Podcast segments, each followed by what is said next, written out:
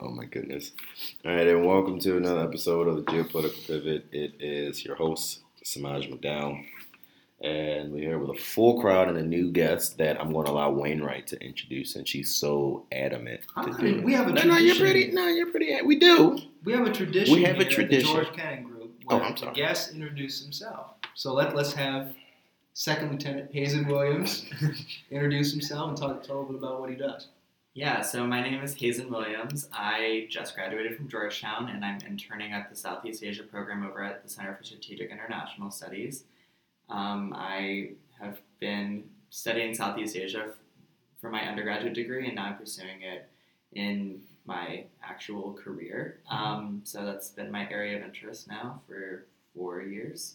And remind me, you, you mentioned that you were going to get published in an academic journal. Was that correct? A while back. I am working on a piece that the diplomat might pick up. Okay. Wonderful. Wonderful. Well, cool. Obviously, Samaj is here. We've heard his lovely voice. I'm here. Wainwright is here, and Brian Rivas, unfortunately, is snuck into the building for the 17th. He night in a actually did. Yeah, he actually snuck. He didn't I tell was, anyone. I was about to call you, and No, then someone comes in, it's like, never mind. No, he wasn't. He, he legitimately didn't notify anyone. Nobody. His shows up. That's a security hazard. Yeah, I'm OPSEC sick. was confident. I'm OPSEC sick. was I don't feel safe anymore. Uh, But in regards to what we're going to talk about today, obviously from the guests, you guys can probably tell we're going to hit on Southeast Asia, particularly Indonesia, and talk about their geostrategic importance. Uh, we're also going to talk about uh, how Russia conducts cyber warfare and its history of election tampering. And we're going to finish up with a nice little what if, um, and, and we'll talk about more about that topic when we get to it. Um, but going back to Indonesia, we'll, we'll start off with Hazen and maybe hear a little bit about um, why you decided to, to research Indonesia, to kind of choose it as your area of study, and, and what its importance to U.S. policymakers is or should be. Yeah, so Indonesia is more or less on the radar because it is the largest country in Southeast Asia. It's the fourth largest country by population in the world, and it's also the largest democracy after India and the United States, and it's also the largest Muslim majority democracy. Indonesia's geostrategic importance can't be understated in terms of trade routes that are important to the United States. It has a presence in the Malacca Straits, the Sunda Straits, and the Lombok Straits um, which gives it a vital role in the South China Sea dispute, since all of those feed into the South China Sea.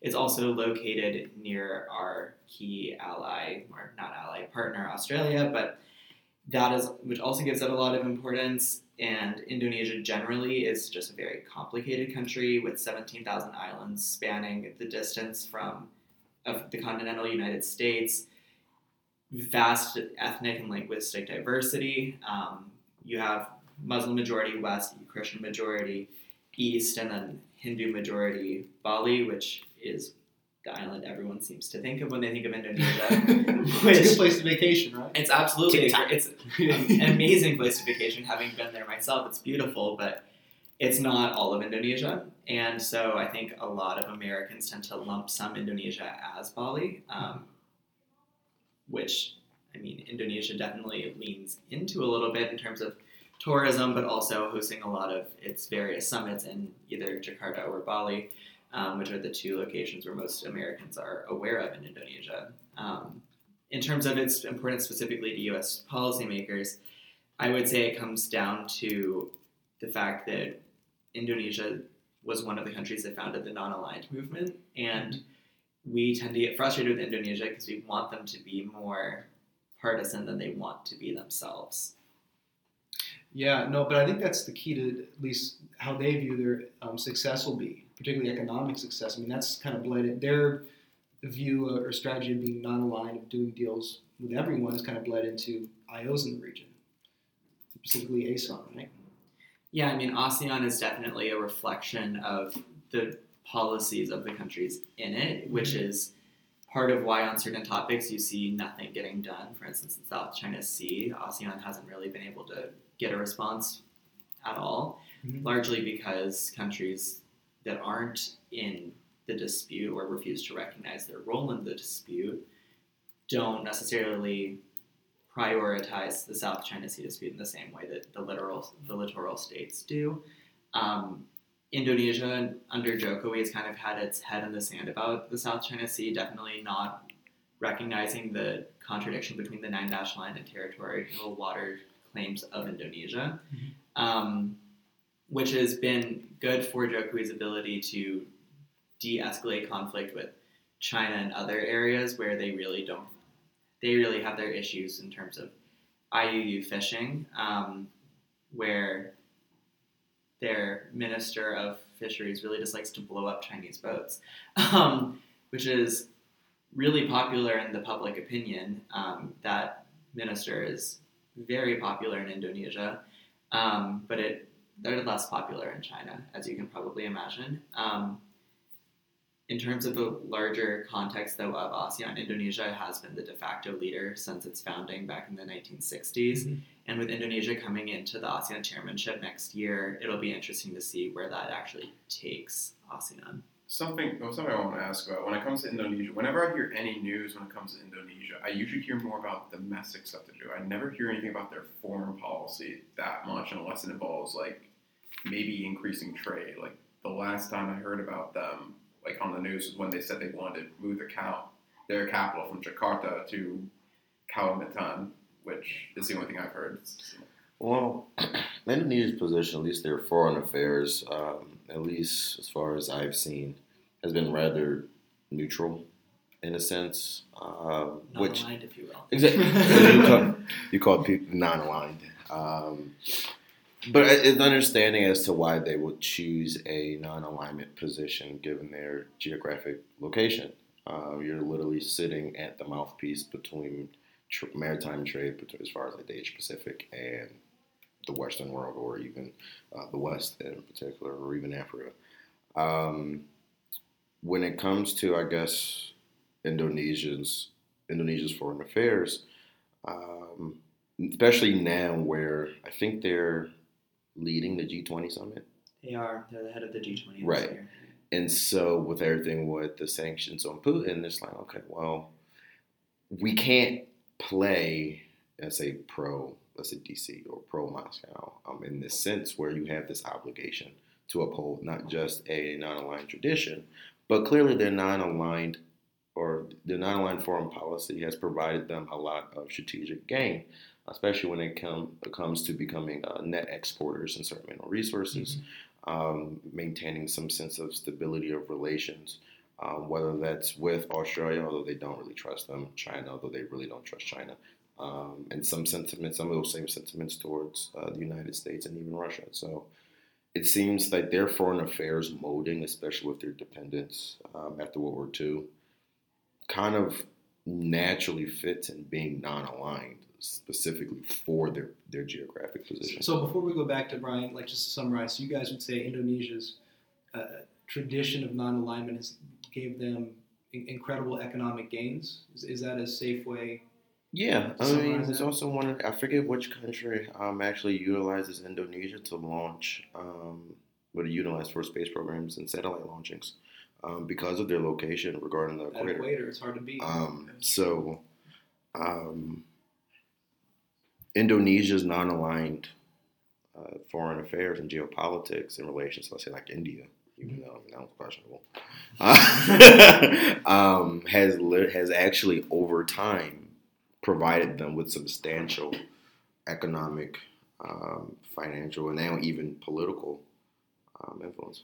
I think it also benefits in other ways. For example, Indonesia is basically one of the largest nations uh, that is a collection of multiple islands, and not just like small islands, like really big islands. Some of the islands are the biggest in the world, and each island has their own different types of cultures on them. I think I forgot. I feel horrible that I forgot the name. The person you brought here, Which one? I bring everybody here.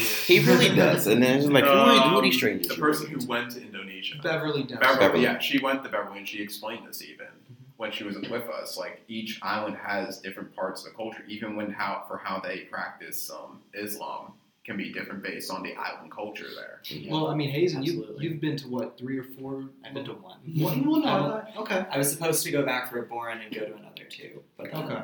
COVID kept happening. So would you say Beverly's statement on how culturally diverse Indonesia is, is is accurate? Oh, absolutely. So, if you look at it just from a linguistic perspective, the national language Bahasa Indonesia, everyone generally will be able to speak. However, on an island level, you'll have in Java Bahasa Java, which we know as Javanese, but then even on a lower level, some cities have their own languages. So even beyond ethnic and religious abilities and diversity in Indonesia, looking sheerly at the language, there's this national unifying language, but there's very clear divisions of I speak this language because of where I live. Um, if you look at Papua, this is where that goes absolutely berserk because there's, there's so many languages being spoken across. That the thing with Papua, isn't there? I think it's very dormant, but isn't there a type of insurgency going on over there? It's like it's a dormant been a very slow burned insurgency since the 60s. Um, OPM, the Organisasi Papua Merdeka, um, is their Indonesian, or is it the Papuan independence movement. It's been increasingly in the news um, relative to where it was a year ago, likely following the fact that Indonesia has officially started treating OPM a- instead of as a secessionist movement or a separatist movement as a terrorist organization, um, which has fundamentally changed how Indonesia interacts with the organization. Um, they the organization itself was livid, understandably, at being called like it is very delegitimizing to be called a terrorist organization when you're seeking independence. Um, and it's there's been a large silence on that from the West. Um, USA, Australia, both have never ne- like have not made a statement in the past year necessarily supporting or denouncing Indonesia's treatment of OPM as a terrorist organization, but it has fundamentally changed how Indonesia utilizes counterterrorism response,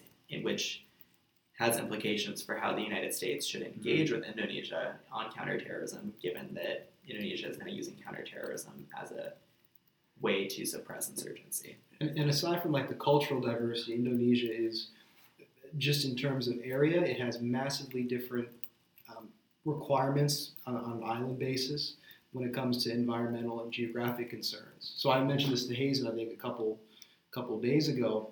Um, I was looking at the seismic activity in Indonesia because I'm weird and random like that. And almost every island um, has a significant amount of earthquakes ranging from minor to major, Yeah. except for Borneo. Are they on the ring of fire? I'm sorry. Are they on the ring Yes, of they fire? are. Yeah, Yeah. yes, yeah. Last So- week there was one. In, there was an earthquake in Sumatra. It's like every week you'll see new earthquakes in like the six register for So- seismic so a lot activity in Indonesia. So a lot of these islands they have these these pretty major earthquakes. But Borneo does not, which it it kind of throws off how Jakarta um, uh, funds earthquake relief. Because obviously they tax Borneo and they bring it into the central government, but then that money goes away from Borneo and towards helping um, other islands for seismic activity uh, relief.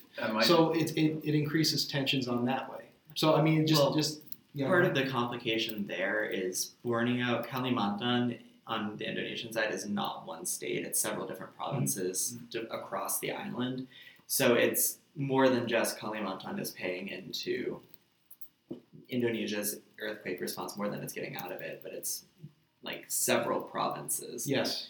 Um, Wasn't the I forget what year it was where um, I think there was a massive volcanic eruption, so massive that it sent a tsunami to India. Oh, that sounds yeah, familiar. that was Uh, 2004. That was right. the Boxer Day, um, or the Aceh tsunami in 2004. Are those types of then we're talking about Indonesia's geographic makeup? Those, I guess, size volcanic eruptions are those common, or That one was particularly lethal, largely because of how close it happened to Indonesia's like coastline, Mhm. and it sent the tsunami. They had less than ten minutes warning. Yeah. Um, and it hit Banda Aceh, which is a tourist location Mhm. in a region in a province that was also having an insurgency at the time, um, and it definitely had impacts across. Like it hit Madagascar even. Yeah. Um, so it, it had effects across the entire Indian Ocean. Yeah, and it's not just tsunamis you got to worry about with Indonesia. Indonesia has more, I think, active volcanoes than any other country in the world. And think Yeah, they've got yeah, 70, 76 or 75. Uh, so that's something you got to think of. Well, if you're going to be coordinating disaster relief, well, I, that's that's a big part of any country's foreign policy towards Indonesia. Right. Um, But with that specific tsunami, if we look at how disaster relief patterns have gone with Indonesia, um, it's interesting to look at how China does not play into that. Mhm. Um, you would expect China as a regional influence to have had a larger role in the disaster response and for the tsunami um, than it did. Real like countries you wouldn't expect to be as interested, for instance, Norway actually provided more in Mhm. aid than China did um, for this international coalition that was largely headed by the United States for this international response, both in Indonesia but also in Malaysia, Thailand, and some of these other really impacted countries. Mhm. Um, but it was interesting that initially we really had to twist China's arm to get them to provide anything substantive on in terms of aid for natural disaster response in Indonesia. that makes sense. Well- Um, oh, go ahead. Go ahead. Well, I mean, there's there might be an historical reason for China's reluctance to provide Indonesia with any kind of disaster relief assistance. I mean, wasn't it was in '64, I believe. Um, there was a year where I, I can't remember the particulars. There was some kind of aborted coup against Sukarno, the old president of Indonesia. Yes. And I believe Sukarno. President's a loose word for Sukarno. Yes, but I believe Sukarno blamed it on the Chinese living in Indonesia, and in the backlash, there was like a million Chinese who died. And I don't know if anyone could, could verify. So that, that- there was definitely a mass purging of communists, which definitely at that point in time would have entailed a lot of ethnic Chinese Mhm. individuals, and still to some extent does. We just saw massive protesting against the governor of Jakarta, who was, um, I believe it was Jakarta, who was a Chinese man who had who enacted some policies that were designed to support small to middle-sized enterprises, but were perceived as being pro-Chinese, which led to mass protests by some of the more. I remember during that time, wasn't there also the? Uh, I remember Indonesia was trying to support rebels in Malaysia's area, of Borneo, but I don't know if that had anything to do with it either. Because I think there was some like Chinese communist groups that were operating the area too. But that must have been way back in the day. that, that was that was in the sixties or seventies. Yeah, I, Malaya. so I can't really say it's fully direct. It's just something that popped in my head. yeah, I mean, but- Sabah and Sarawak still are not thrilled to be part of Malaysia. They still have their independence movements that can flash up every now and then. Mm-hmm. But going back to the China issue, that might be why there's like an historical enmity that remains to this day between Indonesians and the People's Republic of China. I mean, trust of China is low across the region. I Yeah. wouldn't necessarily say that's unique to Indonesia, but No, but it, it does exist. I, Yeah. that's something you got to take into account. No, what's I found interesting. Sometimes what I find interesting is when I hear when I look at a few areas of history within this area, more specifically Malaysia, Singapore, and Indonesia, is there actually is a good portion of Chinese people that do live in these areas, which you, most people would not expect, really. True. Um, but I mean, that also proves to show um, kind of even the current China's view, not on Indonesia in particular, but just, you know, I'm a stickler for geography. So where where Indonesia's position, you talk about the Malacca Strait. Um, I mean, with substantial global trade goes to the Malacca Strait on a daily basis, and just the the presence of uh, America's maritime um, physical presence there via the Navy. Um, no wonder why China seeks a canal, at least through Thailand.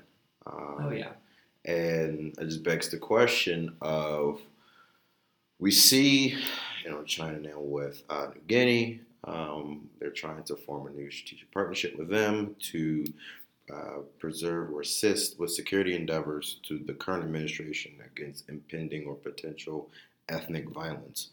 Um, and then their agreements or partnerships that they're making with the Solomon Islands. Um, this then begs the question on the rather fragile relationship between Indonesia and Australia. And the reason why I say fragile, um, I mean, if we look at colonial wise, look at Timor, um, and that in itself is, excuse my language, a clusterfuck. But Well, But Hazen, please. Hazen was just talking about this two days ago. You want to Yeah. go off on Well, Timor-Leste? So yeah, Timor Leste is definitely one of the areas where you've seen the test of Australia and Indonesia's relationship, where Australia for a long time refused to acknowledge what Indonesia was doing in Timor Leste, and then when they did, finally through the UN, it was very much a complete 180 on their Mm. policy, where they went from just turning a blind eye to being an active part of the coalition to help make it Timor Leste mm, independent. And it's actually a really good case of where Australia has been a bad partner. Uh, they were really fundamental in helping to more Timor Leste set up the Petroleum Fund, which was based on an oil field that lies between Timor Leste in Australia, um, which would be te- legally within Timor Leste's EEZ. mm, However, as soon as Timor Leste becomes independent in 2002, is no longer under any sort of protection by the United Nations, Australia claims at least half the oil field. And then rather than taking Australia to the I, any sort of international tribunal where realistically, from legal claims, there would have been some sort of settlement likely where Timor Leste would have received the majority of the oil fields. Australia used its leverage to ensure that it was able to split a hefty part of that oil field from Timor Leste. And realistically, that did stunt Timor Leste's growth. mm, Um, and we are 20 years out now from Timor Leste being independent, and they are still not a part of ASEAN. They are actively talking about it. Ramos Horta, who was just elected their president, who has been their president before, has declared that it is one of his priorities. Interestingly, Hun Sen, the current ASEAN chair, seems very interested in this, and I think from a symbolic standpoint, Indonesia has to be mm, the country that is chair when East Timor does eventually become an ASEAN member state. Mhm. Um, so it'll be interesting to see whether that happens next year, given that Hun Sen is interested in setting that groundwork. But Australia is definitely, going back to the key point of this, Australia definitely is part of why Timor Leste has struggled to hit the indicators that ASEAN is looking for to be willing to admit them. Even though right now Timor Leste is definitely beyond where Myanmar was when it was joining back in Mhm. the late 90s, early 2000s. interesting. I'm definitely. This is why I can't keep up with Asia Pacific. Am I right? Yeah, but I mean, It's constantly well, changing. Indonesia hasn't been a great part of Timor Leste either. Like they, I they mean- tried to take That's a yeah. I mean, forgot like they tried to prevent independence. You know what I mean? So like, of that's course, a- that they, it was their a- t- like they Well, that was- the it was- colonizer there. It, Well, Portugal had been there for what six hundred years, so I mean, Yeah, you, got, like- you got to put that in perspective. Well, But but what I'm saying is, I want to I want to explore the relationship between Indonesia and Australia a little bit more because we kind of Yeah. circled around it. Oh, Brian, you, are you looking at me with raised eyebrows? Is there something you want to put a cap on before we move to I that? figure about Timor Leste, but we can, we can go. Yeah, on. no, go ahead. Yeah, yeah, yeah. ahead. yeah No, finish I- up. Yeah. No, it's just I found it. I think whenever I think about Timor Leste and all of that, like yeah, like you just said, it's a, was a Portuguese colony for like over 500, 600 years. As soon as they finally gained independence in 1975, the Indonesians were like, oh no, we already claimed this territory. This is ours now. And that's basically Nice what. little scoop. Yeah. So that's what I'm saying. There's like that's- Nobody's paying any, any That that's a that's an area where East Timor is an area where both Australia and Indonesia have really not been Yeah, but from great what I, neighbors. but yeah, from what I know, that's at least from my knowledge. I think that's usually where like a lot of their relations today like draw from. It's literally Yeah. that thing and how Australia is so proactive and basically just grabbing it. Yeah, but I, I, I want to move away from East Timor. Like, it's, it's Yeah. a fascinating topic, but I do want to talk about the relationship between Indonesia and Australia. And I'm looking to Hazen to open it Yeah, up. so it, it's interesting. So the Lowy Institute did just publish a study where it indicated that public trust in Australia has gone down over since um, has gone down significantly since 2011. However, if you read the full report, it seems to just be that most people don't know what Australia is doing. um, it, the majority didn't know what the Quad was. The majority don't know that Australia is trying to access nuclear submarines through AUKUS. Indonesia largely didn't support AUKUS from a political standpoint, but like most of Southeast Asia was very put off by AUKUS to begin with, um, and have slowly warmed up to it. But it just seems like that icy response has trickled down into the Indonesian populace. Um, it, the report does reference, though, that there are multiple ways that Lowy measures various types of response, public responses, and one of the other ones that they compare it to is they have a feelings thermometer where Australia still is scoring comparable to other. It's lower now than Malaysia and Singapore, but it's still higher than Vietnam. So it's not necessarily at a point where I would say the overall feeling towards Australia is bad. I will. It's certainly deteriorated, but it's certainly still better than China, um, and realistically, probably the United States in some regards. Yeah, I would say if you want to talk about uh, who's popular with Indonesia right now, I'd say, well, where do most young Indonesia Indonesians go to vacation and study? Well, that would still be Japan, South Korea, and the United Yeah, States. Yeah, I mean, Japan's always been Indonesia's main economic model. Yeah. I mean, yes. So I mean, Japan also did colonize them during World War II. this is also true. but but what I'm saying is, but that's but they they have that's not held them back from from looking at Japan as some kind of model, and and, and, and a lot of Indonesians also go to Australia to That's- study and vacation. That's definitely true. A lot of the tourists in Australia are a lot of the tourists in Indonesia are also from Australia. Yeah. Um, it's interesting though with specifically Japan across the region. Japan is kind of considered the next best partner after the United States and China, um, where you would expect that to probably be Australia A given proximity. It is actually Japan, and then after that the EU.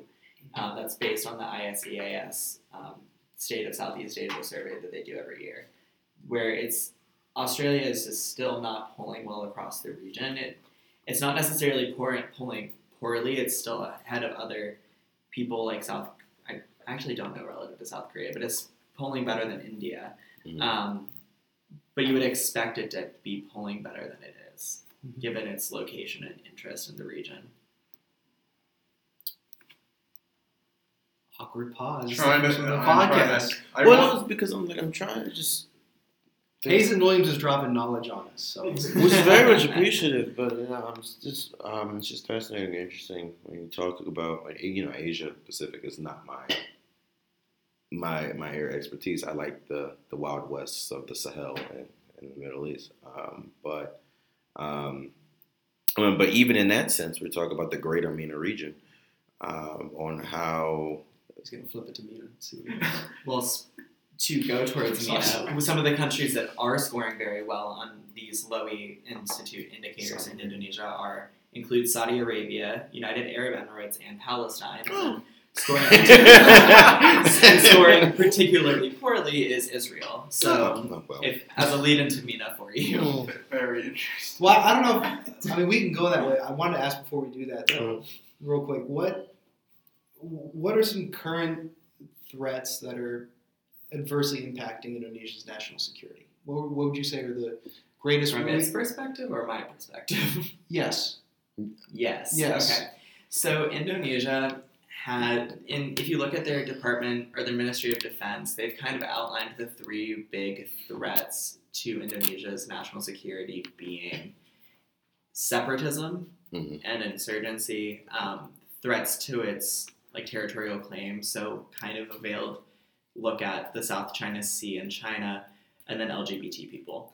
So um, those are the three that the That military is focused very on. Very specific. Why is Um, the military that- focused on? No, no, no. Hold on. That might explain why Australia is not lending as much aid as it otherwise could. That's a big part. Like Australia lends a lot of aid to, let's say, modernizing archaic social relationships within Papua New Guinea, Solomon Islands, and Southeast Asia. And that might explain why they're not giving as much aid to Indonesia as they otherwise could.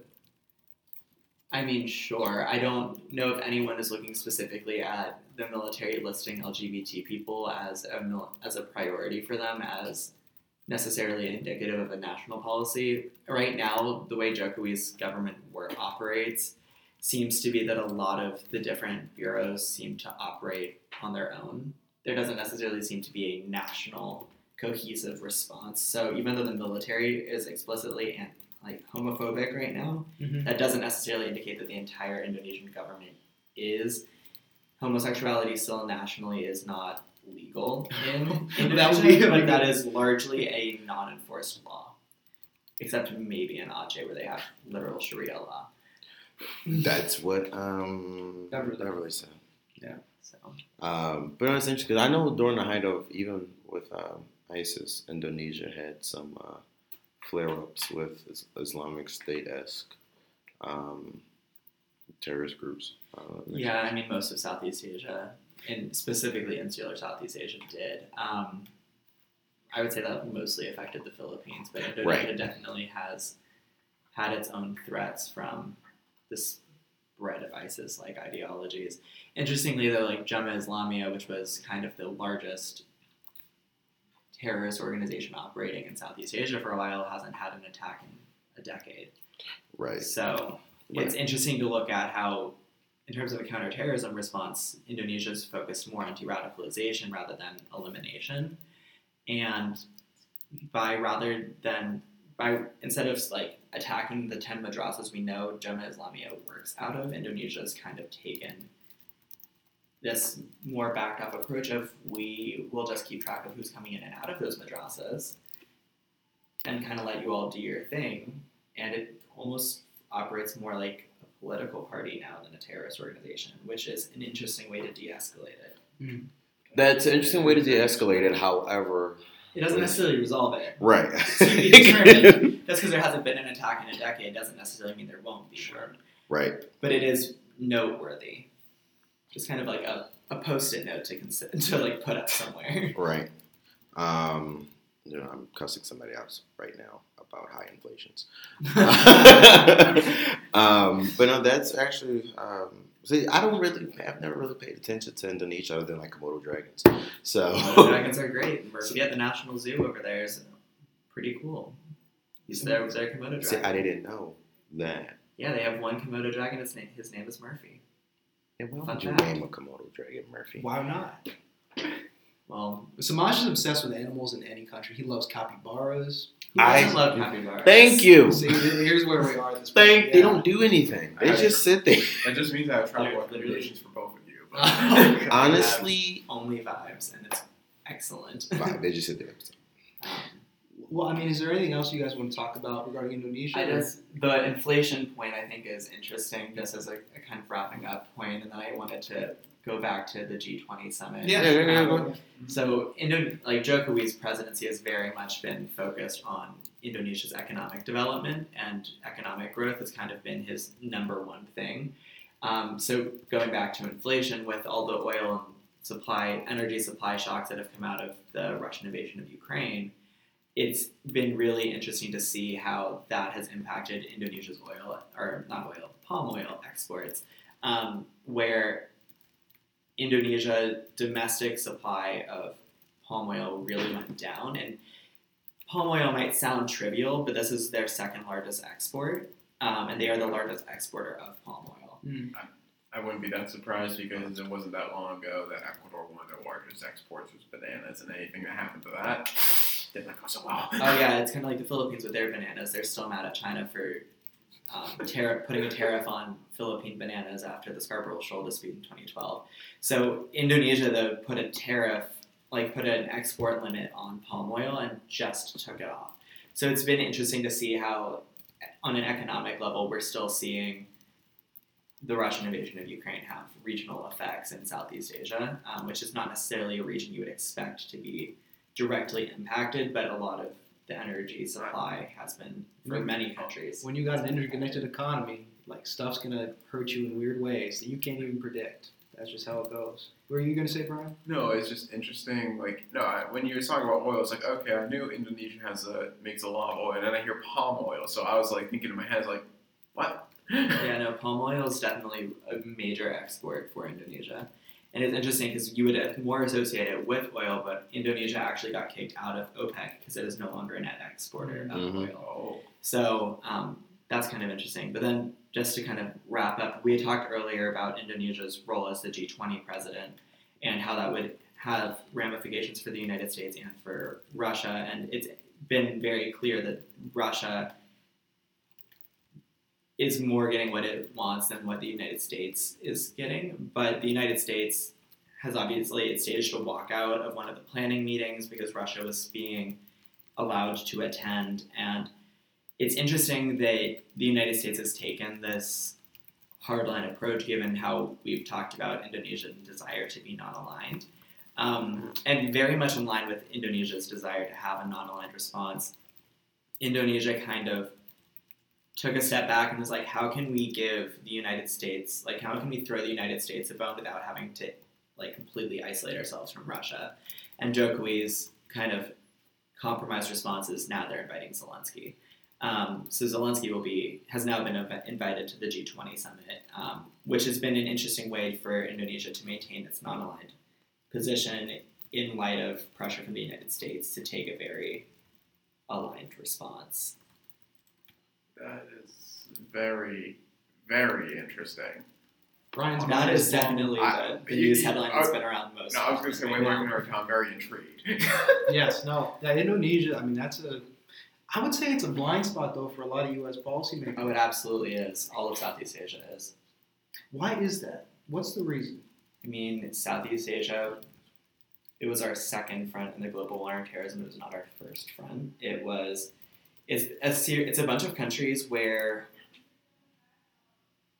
it's kind of, I hate to do this comparison, but it's almost like Africa, where we don't necessarily put any sort of policy priority on it because the levels of development are realistically lower and we don't necessarily see as much of a direct benefit. I think that is rapidly changing as we focus, we shift our focus more away from threats in the Middle East to threats in the Indo-Pacific, and that definitely has brought ASEAN as an as an operating organization to the forefront because all of the ASEAN member states are focusing on ASEAN centrality. And if you read any sort of U.S. discussion of ASEAN, it is ASEAN centrality is the phrase we like to use. Um, and last week, or last week or the week before, sometime in the past month, I'm blanking on timelines right now.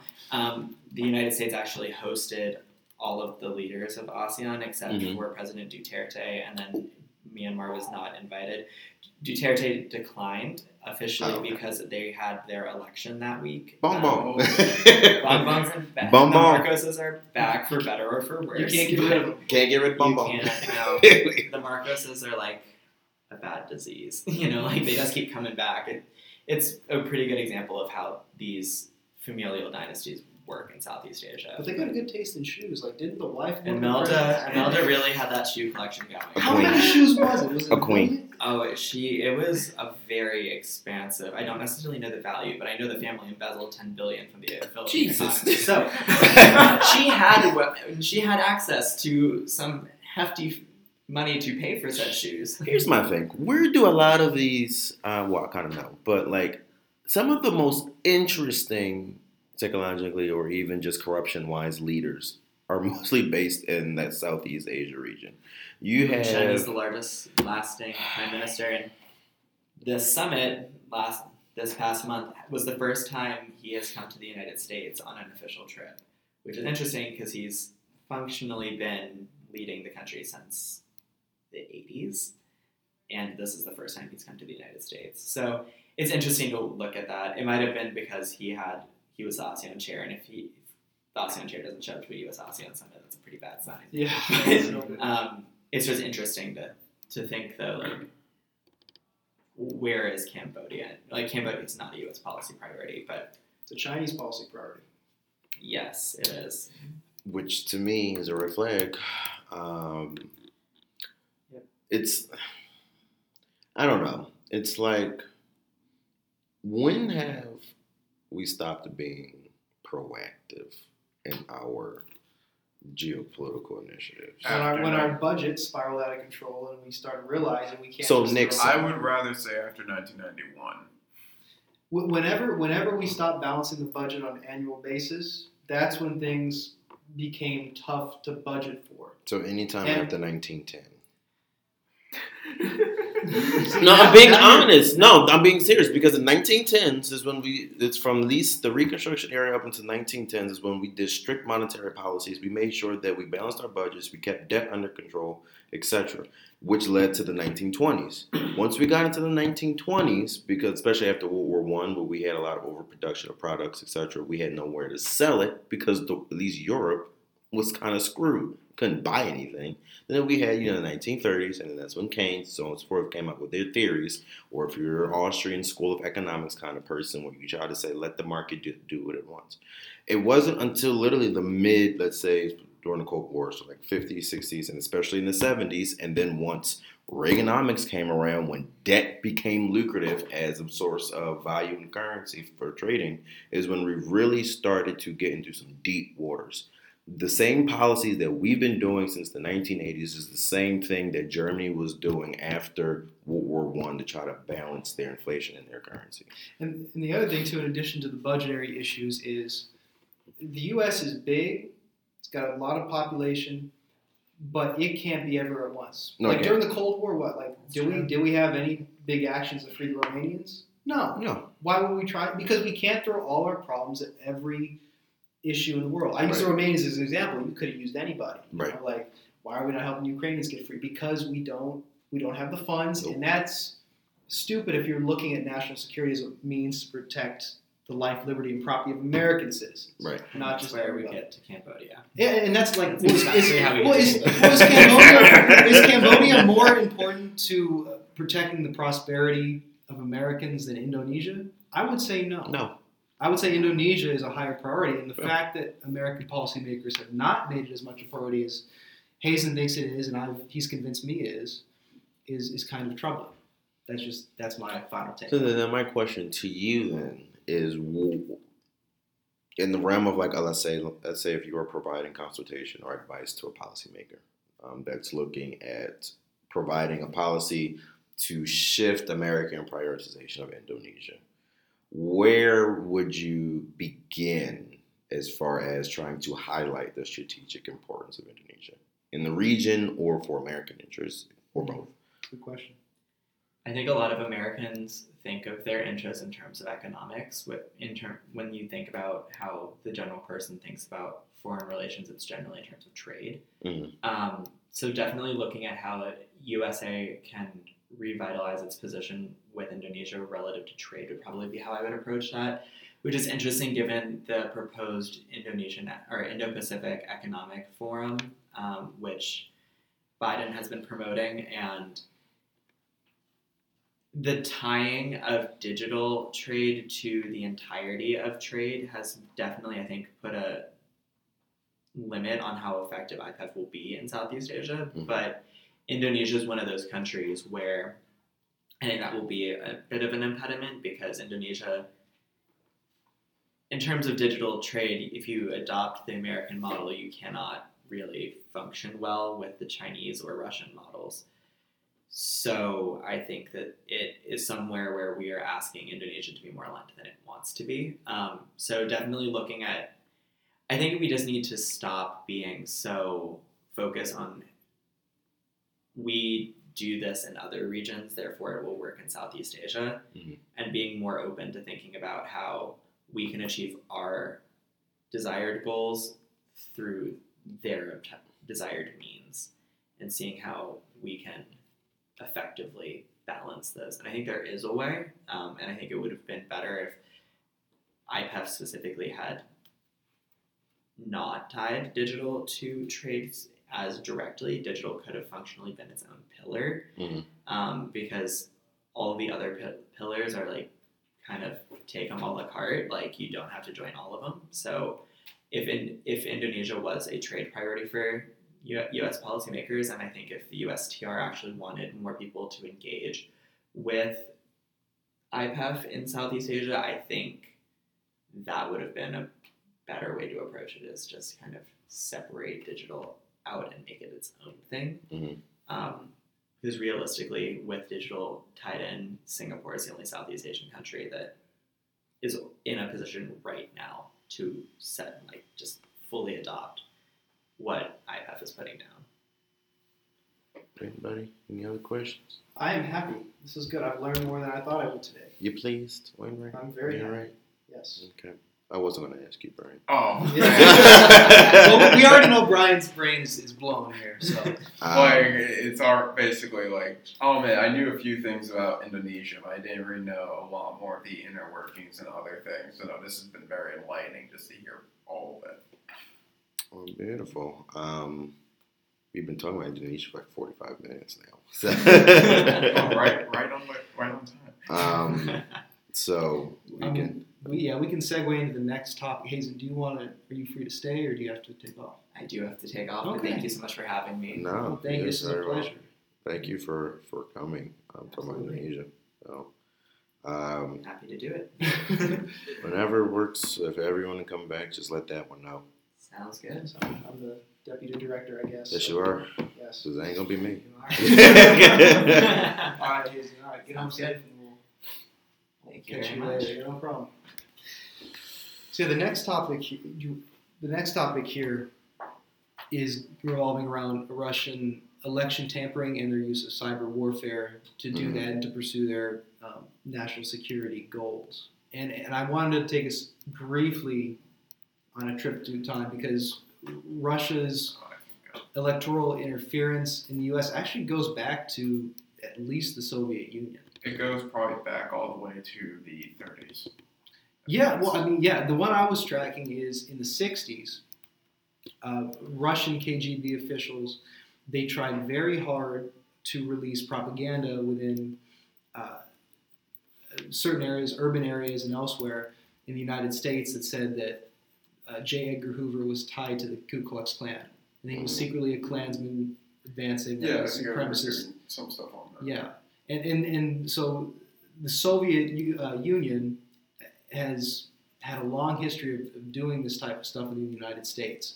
So specifically, interfering interference with American electoral affairs coming from Russia or Eastern Europe is not like a, an odd phenomenon. But in 2016, that became like a massive deal. Like that, that the possibility that Russia would have interfered with our presidential election just just blew the minds of so many people. I probably get very far into because with disinformation, that's literally how they do their stuff for influencing elections. Go for it, yeah. I can go. Run for it, Brian. Um, when it comes, honestly, when it comes to like Ru- Russian disinformation and um, election tampering, they've been doing it. Hey, wait, we just said they've been doing it for years. They've been doing it probably since as long before the Cold War even started. Um, and a lot, like as Wayner just said at the Hoover thing. Um, try, I'm trying to think of what exact examples we really get into. But when it comes to disinformation, the thing that Russians want to do is they want to. At least what I'm used to seeing with disinformation is usually they're either trying to do it for a psychological reason or Mhm. try to, to convince people of a different reality. You can look at it with what's happened in Ukraine recently, with um, them trying to convince people that you that should not we should not be involved anywhere in Ukraine. Um, My, I mean, that, you you can talk. Yeah, I, appreciate any more information on Georgia or uh, Ukrainian election interference that Russia's done. Uh, but I think I shed a little bit of light Yeah, on how Russia conducts its disinformation Yeah. um, just by looking at the, the U.S. election. So the Department of Justice, the Senate, House of Representatives, they all released different reports on this topic. And there was a nice little uh, table that I think was released by the Senate in 2017, and it kind of outlines the, the select Russian disinformation measures that they conducted. So one of which uh, was hack and leak operations. Uh, so Russian uh, trolls or different different um, contractors they illegally procured information and shared it via platforms like WikiLeaks to either demonize certain presidential candidates. look or- at the. Uh, I'm trying to remember the exact. It's like, it's like Bukima or something like that. Bur- Burisma, Burisma. hacks. So there was a hack in 20 in 2020 in a Ukrainian on a Ukrainian fir- firm, and and Russian linked hacktivist groups tried to hack into their ser- servers because they're trying to get a bunch of information specifically on Hunter Biden to try to use it against uh, Joe Biden's campaign. From what we heard, seen, they didn't find anything. But they would usually do what they like to do a lot with uh, their hacktivist groups. It could be Fancy Bear, Cozy Bear, which are to name a few, or Sandworm. They would like to. They'd usually do a um, they do a um, phishing campaign, which is where they send fake emails saying, "Hey, we need you to log into here because we're resetting the system or whatever." And then once some people get tricked by it, and then it leads to Russian hackers getting access to specific companies, specific government agencies, etc and then they will hack into the systems and they would look scour the entire thing for any information they need either for information collection or to use for a specific information campaign as you just said with, they would just give it to wikileaks and that's what happened with the uh, dnc hacks mm-hmm. they gave they hacked into those emails and they gave some of them to wikileaks to spread and it some sometimes it's not even just to um, do a specific narrative sometimes it's just to um, create distrust within the society. Yes, yeah, that, that's the big thing, creating distrust. Um, and, Russia, they do this partially by doing something that the Senate calls narrative laundering. So what the Russians do is they move a narrative from uh, official like government origins. So like it's not coming from Russia now; it's coming from uh, the wider web, from a lot of private citizens. These ideas. Well, you're talking about like where the IP address is, or just well, sure? well, it could be that, but like Russia does, they want to get ideas into into social media, but not through state means. They want to they want to say that oh, these are the opinions of private citizens, not the Russian government itself. Well, that's sort of and to do can, that, you can go back to what I just said with Ukraine. Mm-hmm. I said this a bunch of times in the podcast, but I'll, so I'll summarize it. Like they use YouTube, they use Twitter and Facebook. Mm-hmm to be able to try to put in certain false narratives, either saying, "Oh, this is from the United States," some random person who lives in Idaho is saying this, and then they can, as it ripples through the internet and the way it does, it's like, "Huh." So this is what Americans think. Well, maybe I should think about this too, and that's kind of how it works, to be honest. Especially with the memes that come out from Russian from Russian groups. Yeah, the, yeah, the creation of false personas. That's a that's a major way that Russia conducts electoral interference. Yeah, it's a lot of them. Heck, and I'm going to say it now. If you uh, define a few of them, just check on an account to see when it was first created, because some of them are created just a few days before posting. yeah, that's a good point. And the other thing, I mean, listen, Americans don't have the best grammar, but oftentimes you can tell if it's American bad grammar or if it's like a foreigner's bad grammar. Like there, there is a massive difference between like, oh, there's not an apostrophe here, and then whole words are left out of a sentence. I don't that, know that's, if that, that's that much of a factor, to be honest. Well, I mean, you can tell like where it's no, from. No, I get what you mean. I get what you mean by that, but I think a lot of people would honestly miss that. And I think the thing I'd be more worried about is if it's too perfect. To be honest. Too perfect as in it's. They say we do not do this as opposed to saying we don't do this. Like it just it's it's too grammatically correct it could be too grammatically correct or something like that because even when Dan's been with us, he's talked about a few times a little bit. I think I don't know if he said this in the podcast. I know he said it prior with me. Is like if you hear when his experience in Russia, like when you he, if you hear someone in a Russian accent who speaks perfect English, is originally from Russia, then to run because that would most likely be an intelligence agent. So I'd be more afraid to see if something was too grammatically correct. But even I'm not sure if they would do that same thing. To be honest. Yeah, no, I, I and I don't know if you want to. I would prefer to go into uh, Russia's interferences in the U.S. election because I think that hits home a lot more, and there's still a lot of confusion amongst the average person as to what exactly happened. Well, with that, I'm trying to think. I'll admit, like, I pay more attention to what their disinformation is outside the country than inside. But I already said with the hackings that happen in Ukraine, looking for information to either just post online or whatever. Like during, yeah, again during the Soviet era, there were times in the '80s where they were trying to get rid of Reagan mm-hmm. through like fake through fake information. I forgot what exact campaigns they were, but they've been happening forever. The difference between back then and now is they figured out how to use modern day technology to do the same means. And I think a lot of Americans don't really realize this because ever since, let's be honest, ever since the Soviet Union fell, people have not looked at Russia in the way of like fully in the way of of like oh they they're doing everything against us. They kind of because I say that because think about it. We had the '90s where Cold War ended, and it's I, you could even call it Pax Americana for that entire decade. And then you have 9/11 and the war on terror for the next 10, maybe 20 years, if you want to say. And people like people recognize that Russia was what it was against us, etc. But not that many people paid attention to Russia and what they were doing, and people even forgot stuff. Like most people forget what they did during the Cold War. Well, that's fine, but I'm saying right now, over the past decade, that memory's come back. It's like everyone, to. like I mean, just just look at look at Congress, what they're ab- allocating in their budget. So I think about last week, Congress al- allocated another forty billion dollar aid package to Ukraine, and they turned down a forty-eight billion dollar aid package to U.S. small businesses. So they are very aware as, as, as to the damage. Well, that let's Russia be honest. caused. It's only been happening because of 26, the 2016 um, oh, DNC hacks. Yeah, but I mean, and, and that's why I wanted to say like there is still a lot of no one is that's something it's like a quotable right it's like something everyone wants to put out like oh there was russian there was russian interference in the us elections but no one knows exactly what went down or they can't alloc- allocate it properly and so like I, I, I started researching it i went to um, the department of national intelligence and they released a nice little fact sheet about 15 pages that had the different judgments of what happened in, in the 2016 federal election and the 2020 elections as well.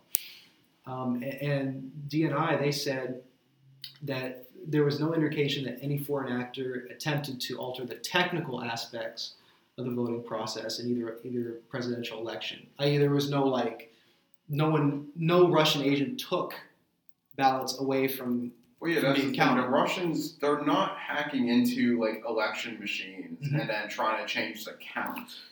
They initiate what's called social engineering um, online um, as a way to then influence your electoral voting behavior. So it's not, oh, I'm going to, uh, I mean, it's completely possible, but like I'm not going to hack into your voting system and potentially leave a digital footprint that you could trace back to me. But what I'm going to do is sustain a long term social engineering mass media campaign, especially when not only is freedom of speech protected by the Constitution, but all major social media platforms are privately owned. Mhm. Therefore, all I have to do is click I agree to your your um, your terms and conditions, and then utilize that platform to expand operations of bots or even a cyber army. Well, yeah, that's what the troll factories are for in Russia. You can look at. Um, The Internet The- Research Agency (IRA). Mhm. Thank you for that. It's almost it's blank on my name. That was But, the um, Russian. That was the Russian government troll farm that that really did a lot of this. The work that Samaj just described in 2016. And that's honestly the only way you know it right now. There's more around Russia. Yeah, I mean, you like for instance, I think it was the FBI. Let me try and find the report. I have. Yes. So in 2018, a federal grand jury in D.C. they indicted 12 Russian military intelligence agencies for uh, interfering in the 2016 elections, and and so they it, and these interference tactics it was like from hacking into U.S. computers for U.S. people, um, uh, and trying to influence their their thinking, for lack of a better term. Well, sometimes what they would do, literally, and uh, we were, de- me and Dan Shaw were debating this during some other parts of uh, the past few years, was um, like you just said, they love the hack. They like to hack into Americans' accounts. Either it could be Well, because it's relatively easy. Twitter. I mean, I mean, It's not no, it's not that hard to hack into someone else's account. If you have the technical knowledge, you could do it. But not even just that, but it's just on the daily, Americans that utilize social media, they live their entire lives on social media. Mhm. So it's like it's part of the um, part of the one of the first stages of you know potentially picking your targets. Uh, You're doing your reconnaissance operations on particular targets. Um, and the, one of the first stages is to literally observe their day to day life, figure out what it is that they do, what it is that they search, etc um, which is easy nowadays dealing with big daddy, big, big daddy, wow, big, big data algorithms. I know where your mind's at. Right, thank you. Big data algorithms, um, where you know I bet you after we do this podcast and we and I upload it, I'll probably get a suggestions from Google talking about have you looked at this book Yep. for um, ethical hacking? So it's like Private companies do this. they do it all the time. Uh, states do this. We're in the point we're we're at a point in time where data is worth more than gold, worth more than oil, right now, worth more than natural gas. That's how a lot of companies right now are getting their money. Is literally looking at people's search histories Literally. and like, And they they sell like this, and then they sell it to another company. unfortunately, is that those particular companies that they sell it to, um, or even dealing with um, how even the internet operates. It's very easy um, to not only get somebody's information, but also to figure out their digital footprint, what they like, what they don't like, and then from there you mold your strategy to uh, get their. Uh, you know, to, to change or influence their, their behaviors. That's what Russia did um, on both sides. So it wasn't just the notions of um, just particularly uh, targeting, let's say, the right wing in, in America um, politics, but they did it on both sides, even to the points where they would put fake political events on the same day, at the same time, at the same location for both Republicans and Democrats, hoping that it will either cause some sort of fight or instability. Um, And that goes to sorry to interrupt, but I actually need to. And that goes to one of the main aspects of what Russian disinformation does. It's supposed to destabilize a population to the point that they're not able to function properly, resist, and to the point that it allows for Russia to usurp them eventually. So, I mean, I'm glad. I think we can all agree it's pretty obvious that it's easy to interfere with a country's electoral process. I, I found it interesting looking at the 2016 and 2020 U.S. presidential election, seeing who was doing it mm, and then to what end. So in 2016, Russia interfered. I mean, everyone from the Senate to the average Joe on the street, we all agree that Russia interfered with the 2016 elections. But the candidates they supported or, or wanted to win, it appears to be that they wanted Bernie Sanders to win or they wanted Donald Trump to win. They did not want Hillary Clinton to win or anyone else. They wanted the most, in my view. I don't know if I would exactly want to say they were really supportive of anyone.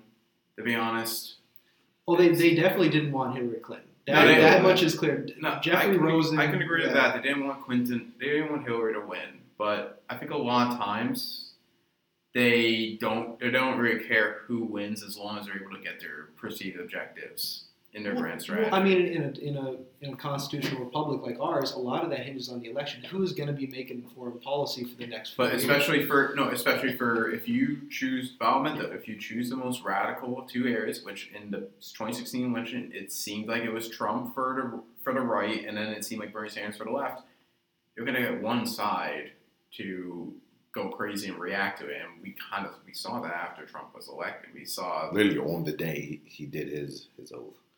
Um, but I mean, it's the same old tactic that we've seen in the '50s, where Soviet uh, disinformation tried to initiate a race war, Mhm. um, where they supported, they provided support not just to the Black Panther Party, but also some instances of disinformation with the Ku Klux Klan, um, hoping that by initiating a race war, the United States would be too unstable internally uh, to prohibit or contain uh, the Soviet Union.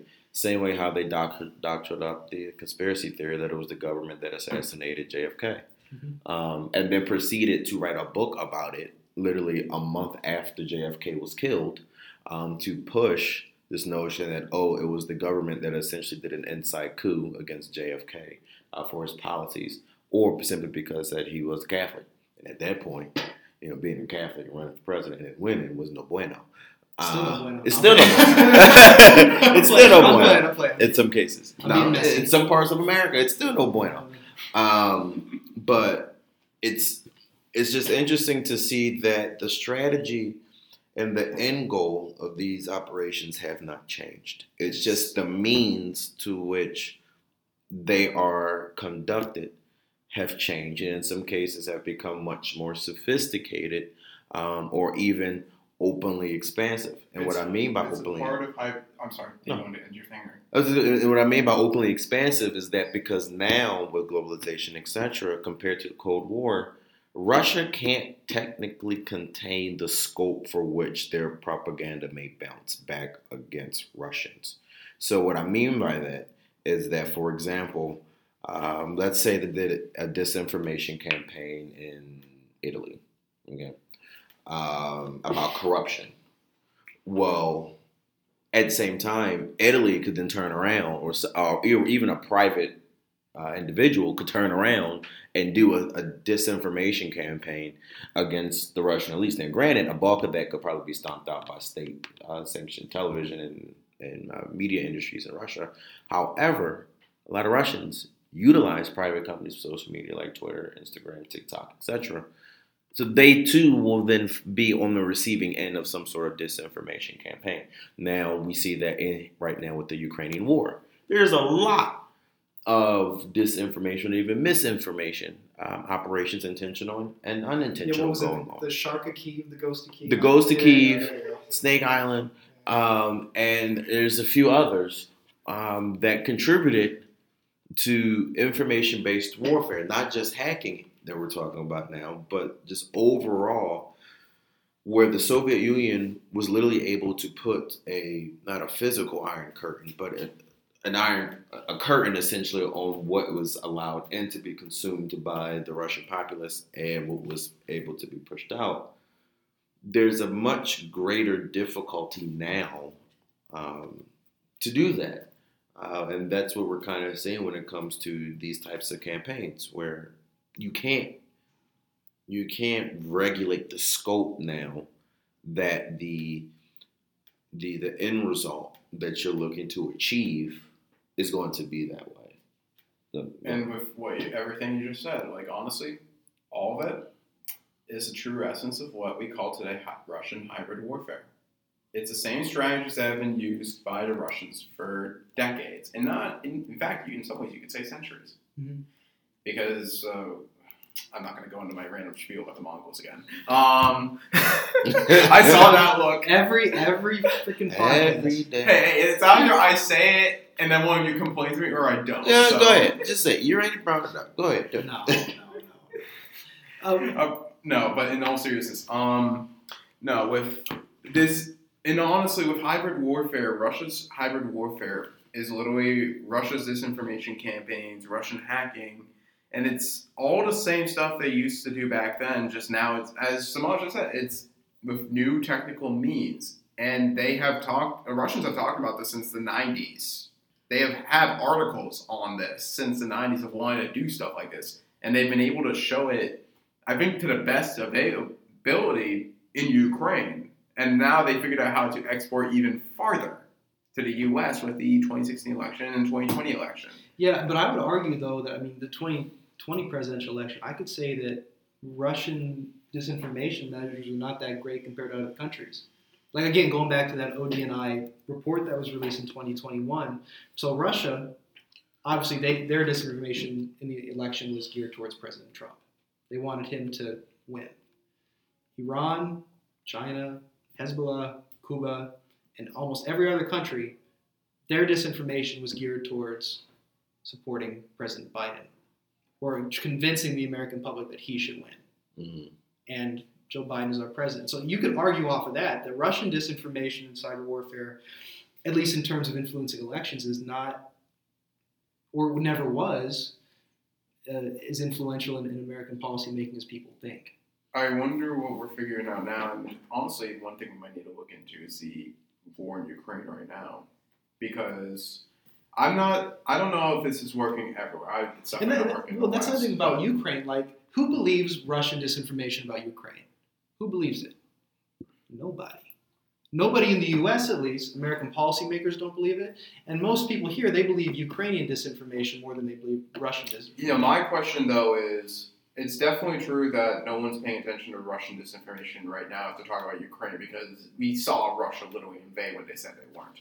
My question though is for the countries that are outside of Europe and outside the United States and Canada, what's going on there? Because honestly, we don't know, and most of those countries don't even have sanctions on Well, India wants India wants economic ties. We know this. They want their they want their weapons. So they don't care They what the don't- heck's coming out of care.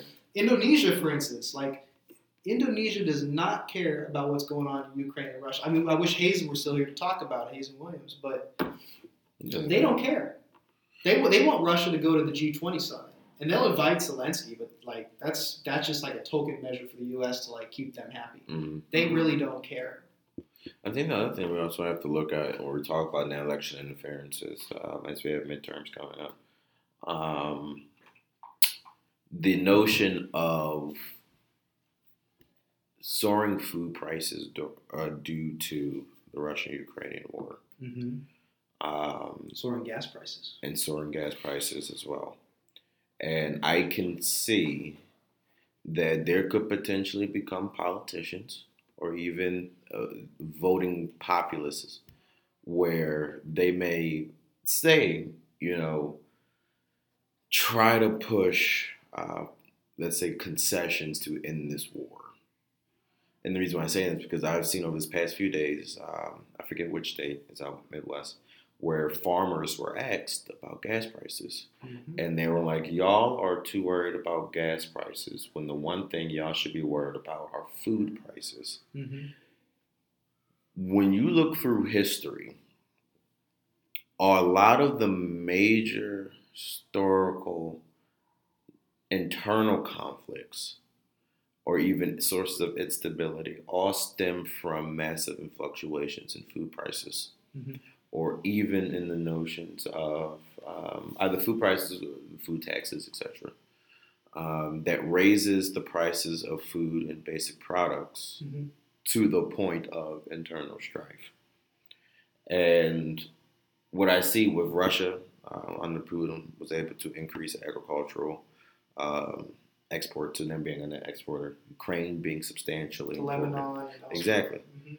You have two major agricultural nations um, that are exporters of extensive amount of agricultural goods at war with each other. Mhm.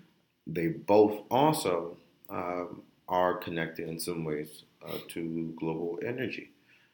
Uh, what I see potentially, whether this is going to be disinformation or even um, the the IRA operations, is literally literally I'd say put prioritization on compounding the outcomes or the results of those two crucial things that are impacting millions of Americans.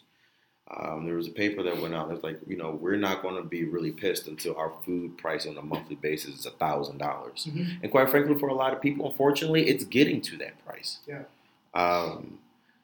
So, okay. I'm sorry. No. I'm sorry, Samaj. Well, I, I will say this before we move on too much about the food pricing problem. But I'm seeing that being a source for some potential disinformation, while either, either by the Russians or even by uh, Russian sympathetic uh, uh, individuals here in the nation to prompt or thwart uh, political changes that may prompt, let's say, you know, America. Uh, this is just hypothetical. What if situation? Um, wanting to settle down for some sort of a concession to end this war so that prices can be adjusted. And then Russia will be able to get what they want, which is to literally annex the current areas that they have of Ukraine.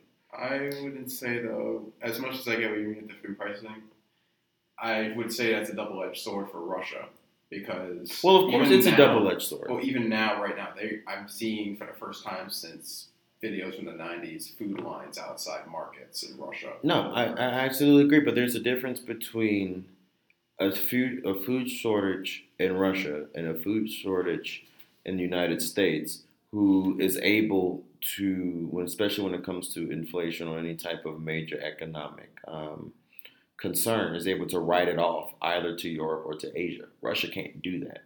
When any time that America goes through a notions of inflations, it's I one side of the world feels it and that's when the United States is able to change its attention to the other part of the world so that it can readjust itself regarding inflation.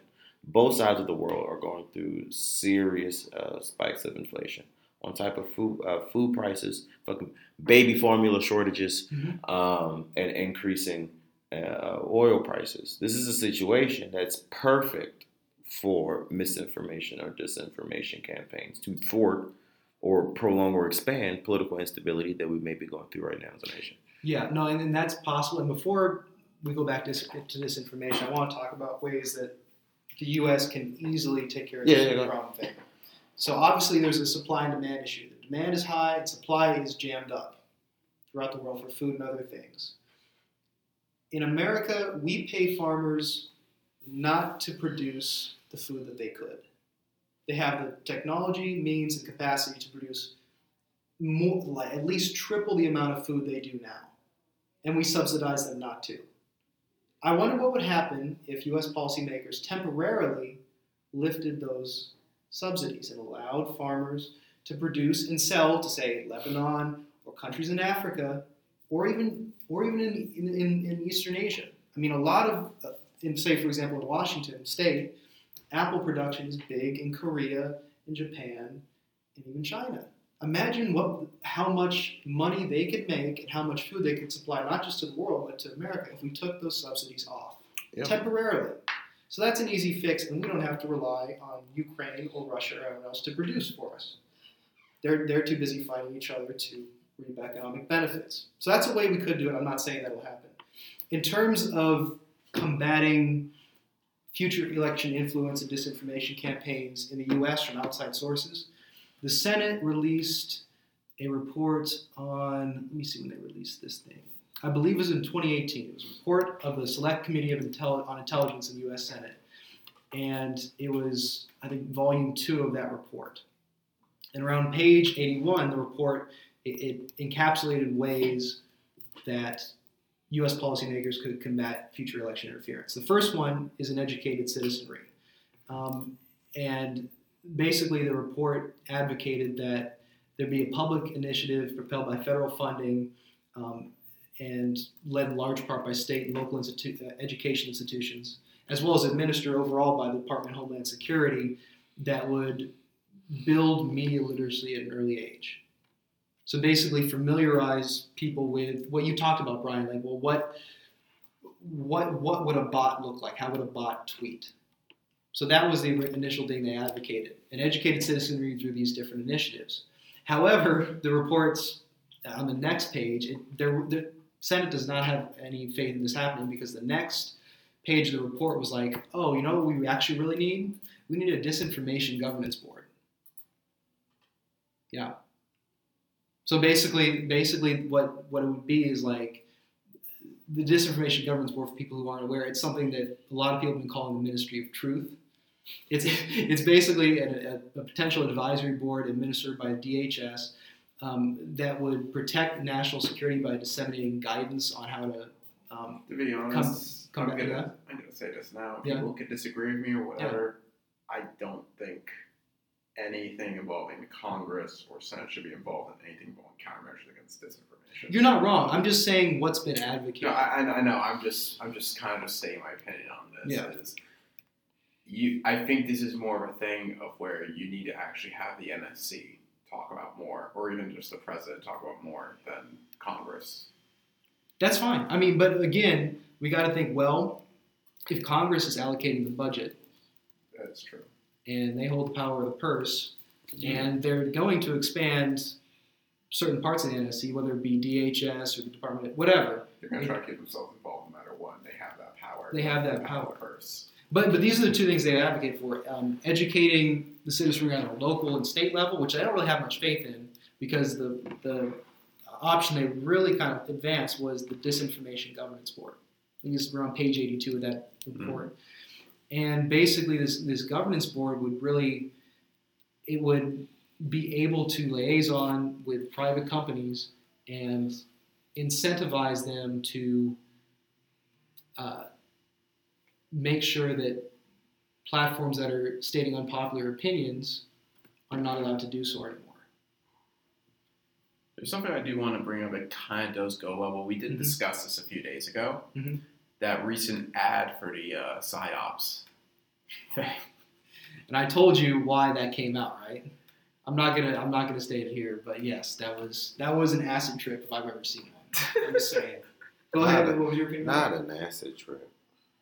Sorry, shrooms, because that doesn't show up in the military drug test. Sorry, go ahead. Y'all heard it from me. I'm just saying. I'm just saying. You all are guilty of it. We know you are. Go ahead. What was, what was your What was your opinion on the ad?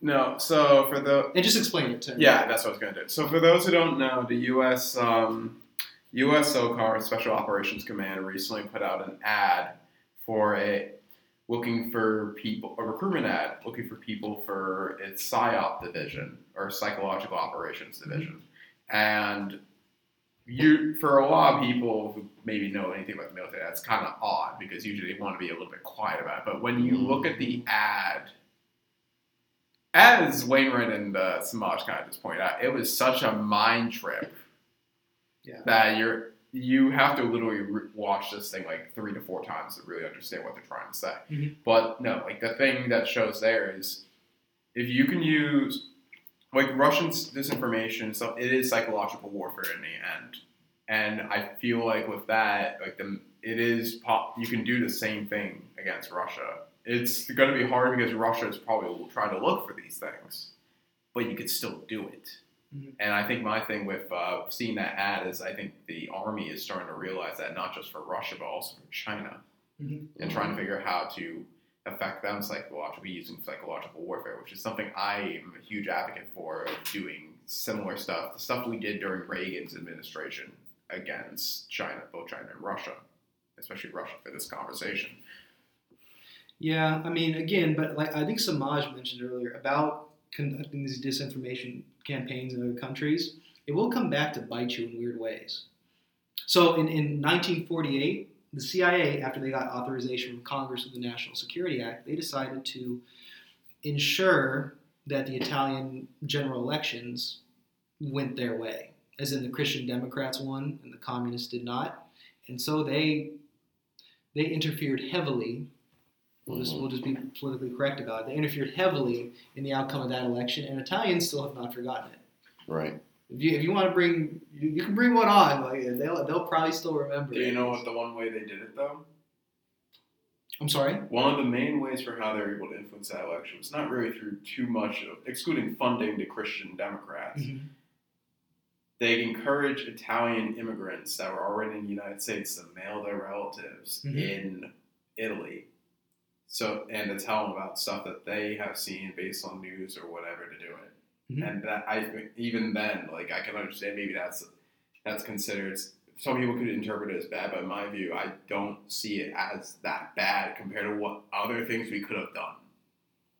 Well, I'm just saying. Imagine if it was another country doing that to us. Imagine everyone in Ukraine mailed their relatives and said, "Look, you need to drop the 82nd Airborne into Ukraine right now." They're probably doing it now. Let's be honest. Well, please, but but you see the danger of that. Like, boy, man, that's if you're talking about factionalism. That's that's the textbook version of factionalism that the founding fathers in America didn't want. and I don't think any prudent policymaker would want to, to go on in their country. You I agree. Ask the Poles. You know, Poland, Lithuania, how that how that how factionalism ended up for them. You know, it's not great. But again, I mean, that's I think we've beaten that topic to get to death. Disinformation is difficult and it sucks and it's illegal and it's practiced by everyone on the planet. Hmm. Basically, so Further, because they literally just got a um, a Yahoo email notification from Amazon for like book suggestions for AI. They're listening on I'm telling you, I'm telling everybody does it. That's that's. I'm probably gonna buy it. You know. I know you will. I know you, buy every book. I have 200 books on my Kindle. He's a bibliophile. I am. It's a problem. There's another two hundred. Probably upstairs, and I have some books in my closet too. Yeah. It's he's got, he's got the Library of Alexandria in his room. It's great. Hey, either Library of Alexandria or the Library of Baghdad before the Mongols burned it down. Ooh, we brought the Mongols. This, this guy. hey, hey, I'm just saying. So I mean, yeah, the- the last thing I really had, unless you guys want to talk about more about election interference or no, okay. Well, I guess we'll move on to the last topic. to what if, and let me see if I can find it so I get it right. What if the People's Republic of China invaded Taiwan? Demons. I swear. Oh boy. It's a broad question, and it, it's it's really just like a thought exercise. And so, and, and the reason I think you guys want to talk about it is there was audio leaked, I think last week or two weeks ago, about Chinese a Chinese military meeting discussing plans to invade Taiwan. Yeah. And I and I will say this before we go any further: the DoD has plans to invade Taiwan. You know why? Because the DI, the DoD every military establishment that's worth its salt has plans to invade or occupy or retain something. Mhm. Because they, they got to think of everything. That's fair. So I mean, we can't we can't take this for gospel as saying, oh, China is going to invade Taiwan. They might have just been planning it. Like, what if? we Right. were to Plus, I'm not gonna lie, that little audio thing that we saw, I saw a few things which seemed like it was a not really a military meeting, but Mhm. more like a political rounding up of the troops Ah. than anything. I, because it was only senior officials from that local CCP branch. But look at the location of Guangdong. I, I already know where it is. It was in Guangdong. This is where this audio was recorded. But but, but again, like it, it begs the question. They're asking the question. We're asking it too. Oh, yeah. What what would we, as in the United States, do if the People's Republic of China invaded Taiwan? But before we get into that, Yeah, I just want to, because I brought up the, the news article, shout out to Atlas News um, and their uh, conglomerate, um, Tesseron News, and there's another one. Um, they're very heavy in open source intelligence.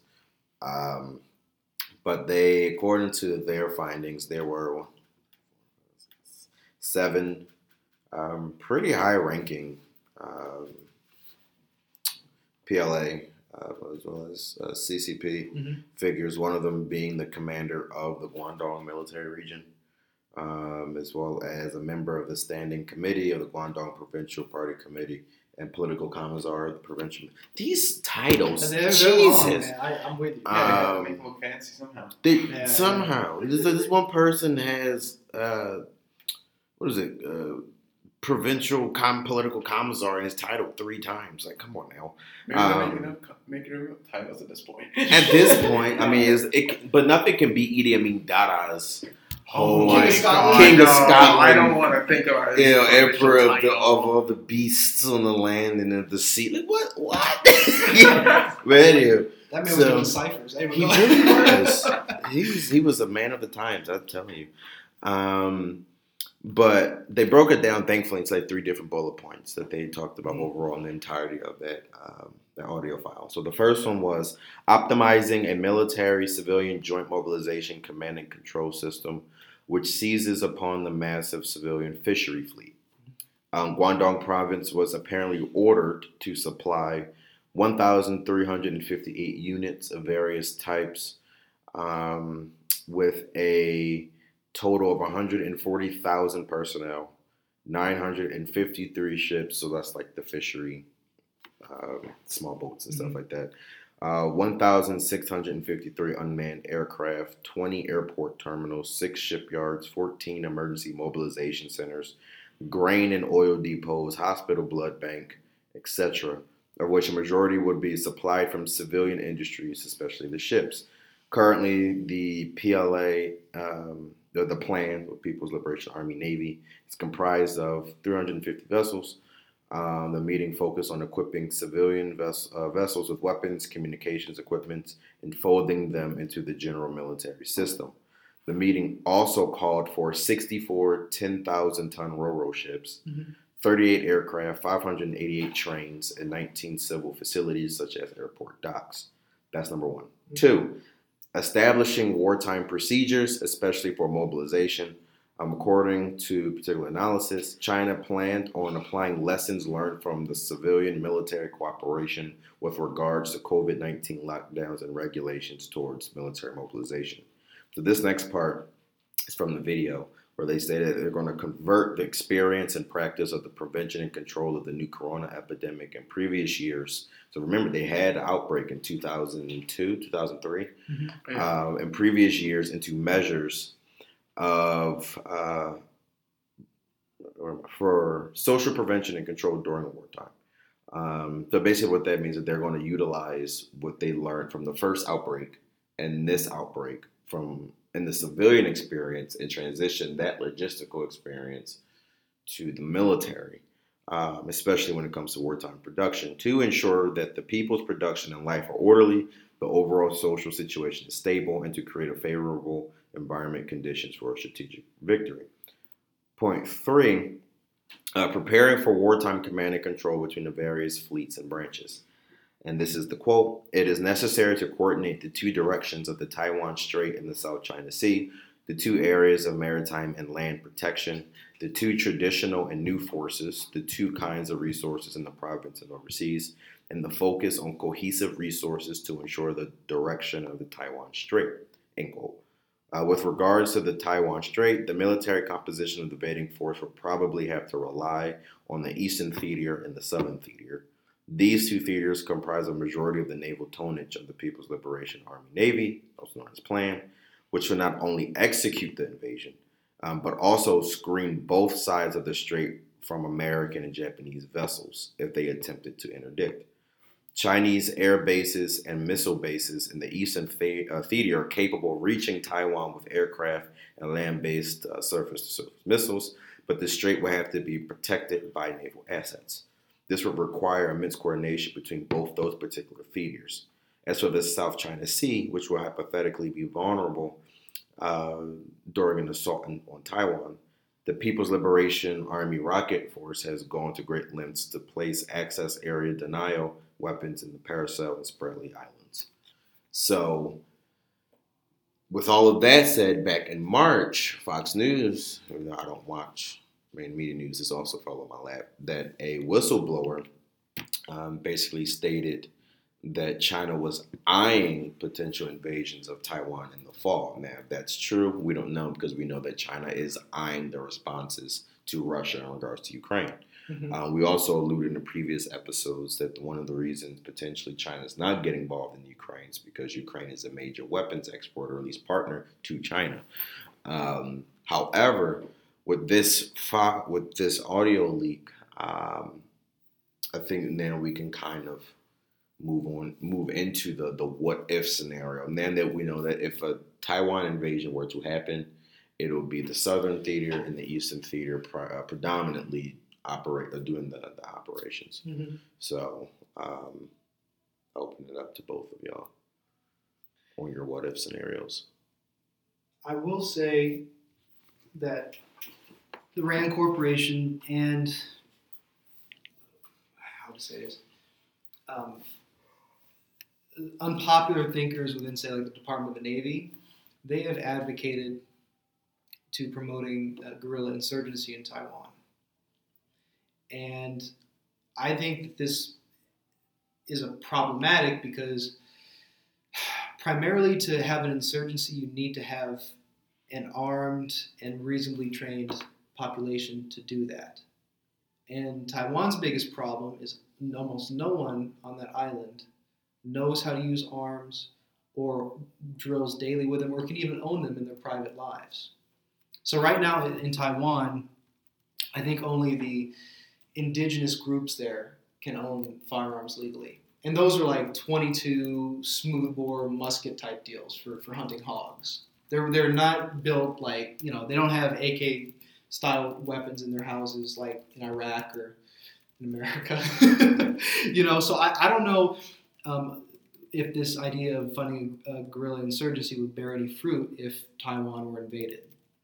Um, but my, my, my what if scenario does kind of fall on that line. But for a guerrilla insurgency to be successful in Taiwan, we would need to ensure that the Taiwanese population had guns available and would be willing to use them in the in the in the event of a PLA occupation. So that's where like you know the Defense Security Cooperation Agency comes in. They need to be able to ship small arms to Taiwan. Congress needs to approve that, and we need to make sure that they're distributed and not just hoarded in federal armories. But how do you make sure that those firearms are distributed? Right, it's it's difficult to do. You know, mm, especially yes. especially if you want. Hmm? That's especially especially with um, a percentage of the Taiwanese population. Uh, some of them are pro uh, mainland. Yeah. So you don't you you want to make sure that if you are going to disperse weapons and provide training, mm-hmm. um, as you you just alluded to, to you got to really be careful about who you're giving these weapons to. Mm-hmm. Um, because in the moment, the last thing you want is to be training, let's say, five villages, and out of those five villages, three of them um, are pro mainland China. And if you want to, if you want to make the federal government powerful and deter China, the obvious, the obvious solution is to incentivize them to adopt a nuclear capability. That's that's that's I'm serious. If you want to stop someone from invading, you threaten, you give them nuclear missiles. Well, I think that also comes with what Japan, um, with the whole thing with Abe, where he was like, you know, now we have to really consider the the, the development of, you know, nuclear weapons. Um, South Korea and Japan both have the infrastructure to proceed um, with um, developing nuclear weapons. Um, so it's it's tricky when we're talking about um, Taiwan, where with its position, as we just talked about, alluded to the type of civilian military mindset China is looking at this with, where it may not, the vast majority of the operations, if it were to happen, probably won't be fully based on large uh, com- uh, combat ships and so on and so forth. They said those are intended to isolate the strait Mm-hmm. the main, let's say, troop movement will probably be those smaller civilian vessels, um, as well as, or even uh, APCs that you can drop in um, airborne. It, that could be it after um, ballistic missile saturations of Taiwanese um, anti-air defense systems, and or even hacking into Taiwanese information-based security systems to um, paralyze them for a significant amount of time to establish a strategic space. That's completely possible. Um, which, I mean, as we talked about in a different episode, to allude to why China could, is adamant on implementing um, digital security uh, measures with their partnerships with uh, the Solomon Islands. If I'm able to put in quote unquote police CCTVs um, or help you establish um, an overarching security measure um, within the digital space, but I'm the one that built it, and therefore I can implement backdoor channels, etc., to get in to get any information, etc., that I need, or shut it down if things uh, go to the worst.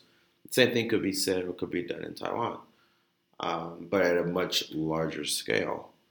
But how could the how can the United States potentially combat that aspect if China is managing to establish this, their own strategic space with anti-area access denial frameworks, um, as from the Taiwanese Strait down to the South China Sea? Are we going to, for example, risk an entire carrier group into an open battlefield? No, No. Well, and that's and we why- shouldn't. Yeah, and that's why allowing Taiwan to provide for their own defense is important. If you're serious about it and you don't want to fight this war, you want to stop it before it starts, right? Kind of like Sun Tzu. So, how? What's a way to do that? Well, is a nuclear power going to attack another nuclear power? It's possible, It's possible, but is it likely? Nah. And that's why we keep on looking at Pakistan and India. Yeah, Like, many times they keep on fighting each other with their skirmishes, but they never utilize their nuclear weapons. Brian, what do you got? You've been sitting over there with Zen like. He's looking at the Taiwan Strait. Oh, he is? What do you got, Brian? What's your what if?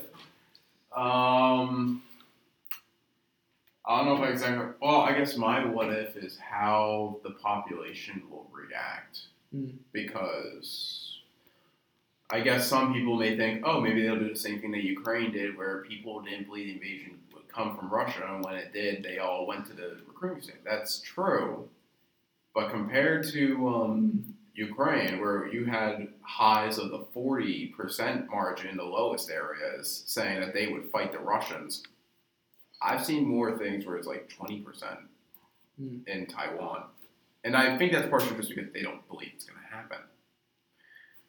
But I wonder truly how many people, if a if an invasion happened, how many people would truly try to fight against China? Mhm. And as you just alluded, like we would have, if you want to make a good enough guerrilla force, you have to, you're going to have to train them on how to do it, and how much time would we have before we actually acted seriously on, okay, we need to do something now. hmm I mean, that also then reminds me of I was reading an article from Breaking Defense, which is a great defense related publication.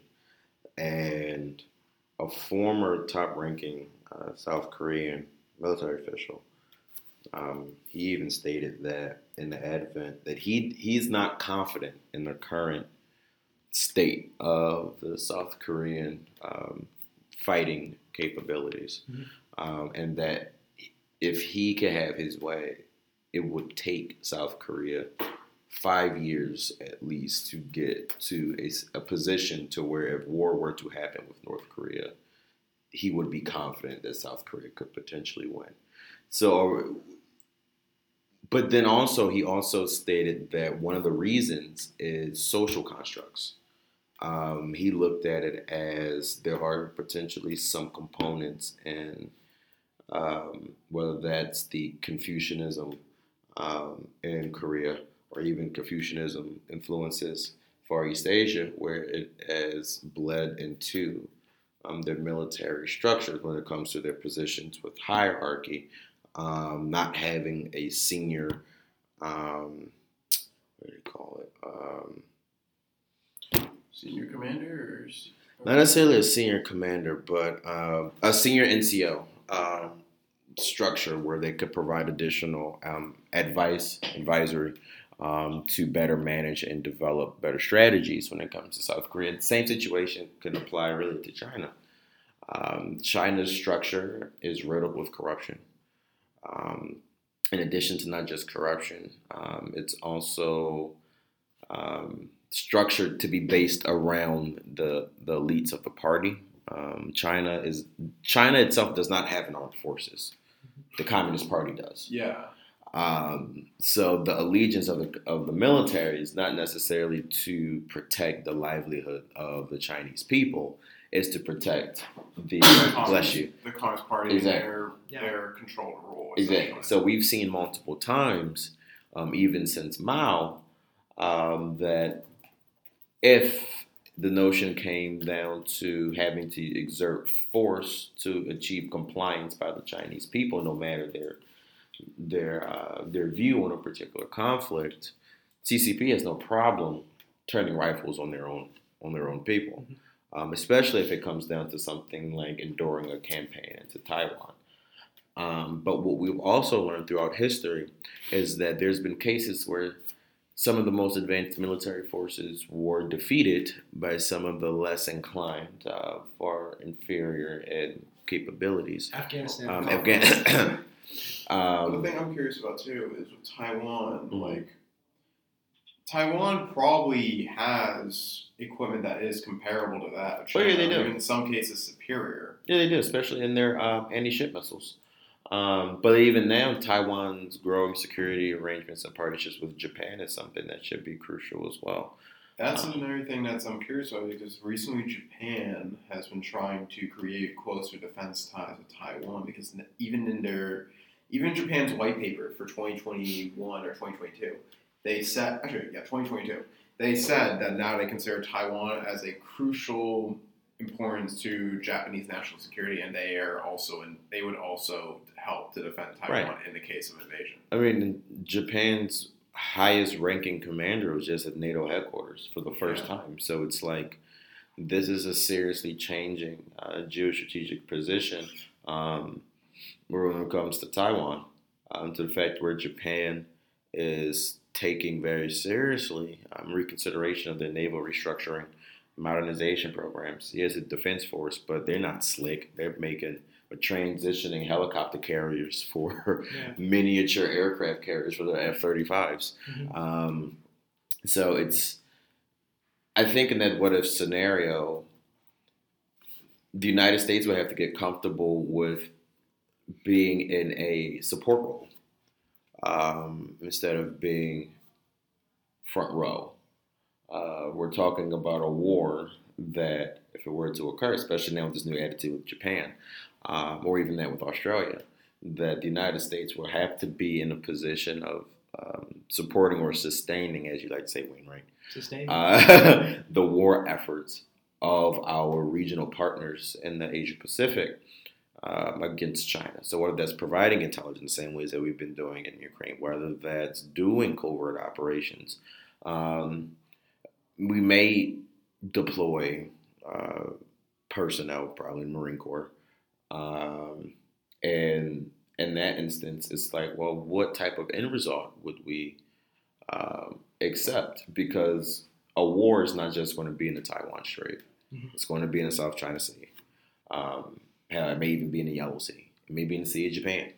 If uh, China get what they want as far as Solomon Islands um, and Papua New Guinea, um, as well as the quote unquote logistical facilities in Africa, um, where else could this particular war uh, spill into?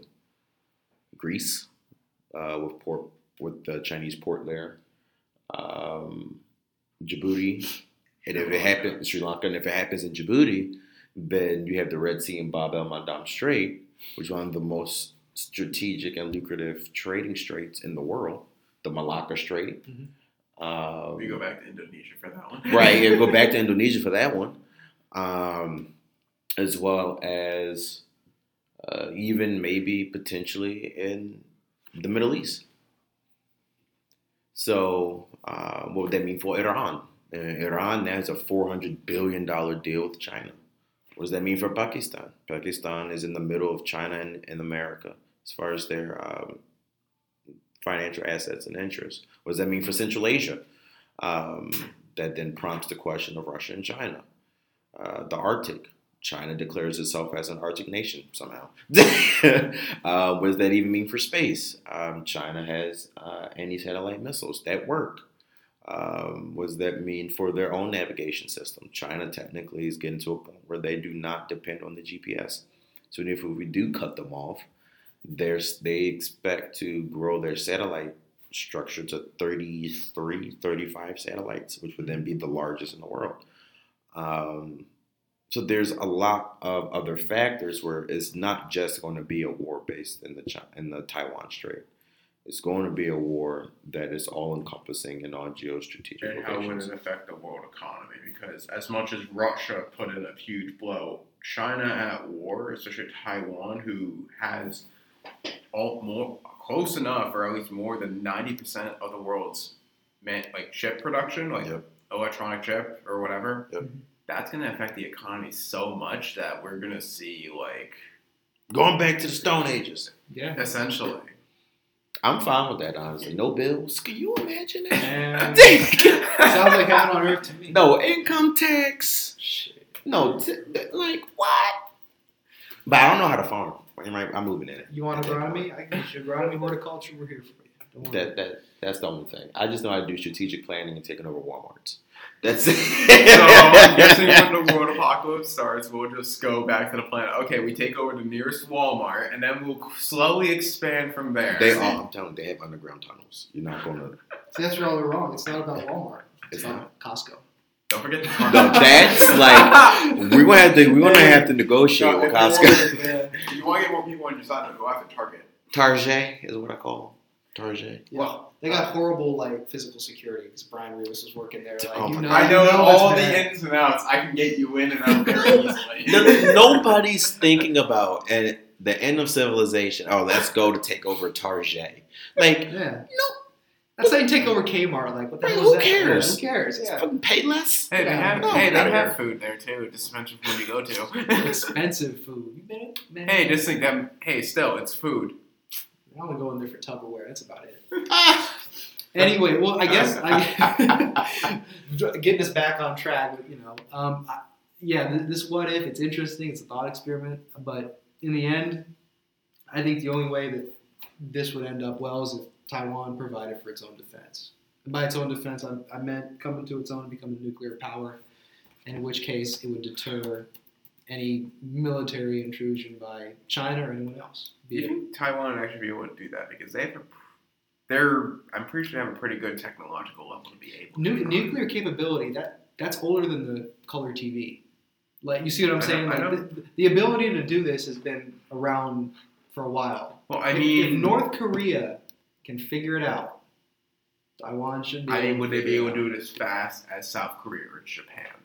No, Well, but South- they would no, have no, they would have help too. Like They would have remember, uh, Japan, where'd they get all their nuclear material from? From us. From us. And No. South Korea did not dismantle their the infrastructure. Mm-mm. They just stopped the program, but the infrastructure is still there. Um, So North- maybe not as. I'm sorry. I keep and interrupting. North Korea is immediately under Kim Il Sung sent uh, people to Moscow to learn literally like nuclear physics, etc. Um, it was he, he literally one of his first requests, even from China, was assistance for nuclear programs. I was like, no, like, I don't think so. Um, Are we talking I about mean- North Korea? Or are we talking about no, we're talking about North Korea. Okay, just making sure. Um, I mean, same thing with Pakistan. Uh, Pakistan's nuclear program was helped, literally, ironically, by an Indian nuclear physicist. So um, we also helped. I think it was either Britain or France with theirs. Um, but it's it's not difficult to fathom that already established nuclear power that's more so friendly to, to uh, Taiwan or does not like China will help Taiwan. Same way that Iran received assistance from North Korea for, for their program. Mm. Yeah. So So I mean, nuclear proliferation, as much as we try and Advocate. Or, Hell, even limit its spread, it that stuff proliferates. even Al Qaeda wanted dirty bombs. They wanted nuclear weapons. I know. They went. They tried to go into Tajikistan and uh, Kyrgyzstan to try to go into the radioactive soil in some areas. Stupid. Yeah, but I, I think I think non-state act. I think China or Japan would be a better example than non-state actors for Taiwan's situation. Yeah. I mean, they have the capability. I'm sure they have nuclear engineers there. More more on Well, hand no, for Japan, for actors. Japan, like it's it, the best estimate they say is it will take a month for Yes. Japan to make its nuclear weapon. The only thing that's stopping it is how the people feel about it. And even when I went there, trust me, a lot of people have a, a lot of things But to say. I, well, of course. But then again, as we know, unfor- well, as time goes on and things develop, people's minds when it when their survival is at risk will change. I mean, it goes back to what not to geek out to what Aristotle stated when he talked about natural justice. Give me something to throw. That when he talked Aristotle Uh, talked about natural justice is that when the stake of are you going to spray me with Clorox? Is that what this is? Brian trying to kill me? Brian, Brian, Brian Reeves just pulled out a mysterious blue liquid in a spray bottle. He was carrying this thing around. Biological weapon. My goodness. Who said I was Um, carrying it around? Aristotle stated when it came to the notions of justice that when the when the survival or the sake of the political community of the community is at risk, then there are exceptions that can be made when it comes to the definition of justice. That's correct. So in peacetime, nobody's going to say, "Yeah, let's spend money on ballis- on like nukes and ballistic missiles." Was there's there's no existential crisis in a relative peacetime, but now as we see things, you know, Taiwan and China remilitarization and their rhetoric, and now Japan's state on state warfare. state on state warfare and conventional sense is coming back, but in a different type of um, modus operandi in Mhm. some senses. People will start to to change their opinions, um, especially when their future may not be directly guaranteed.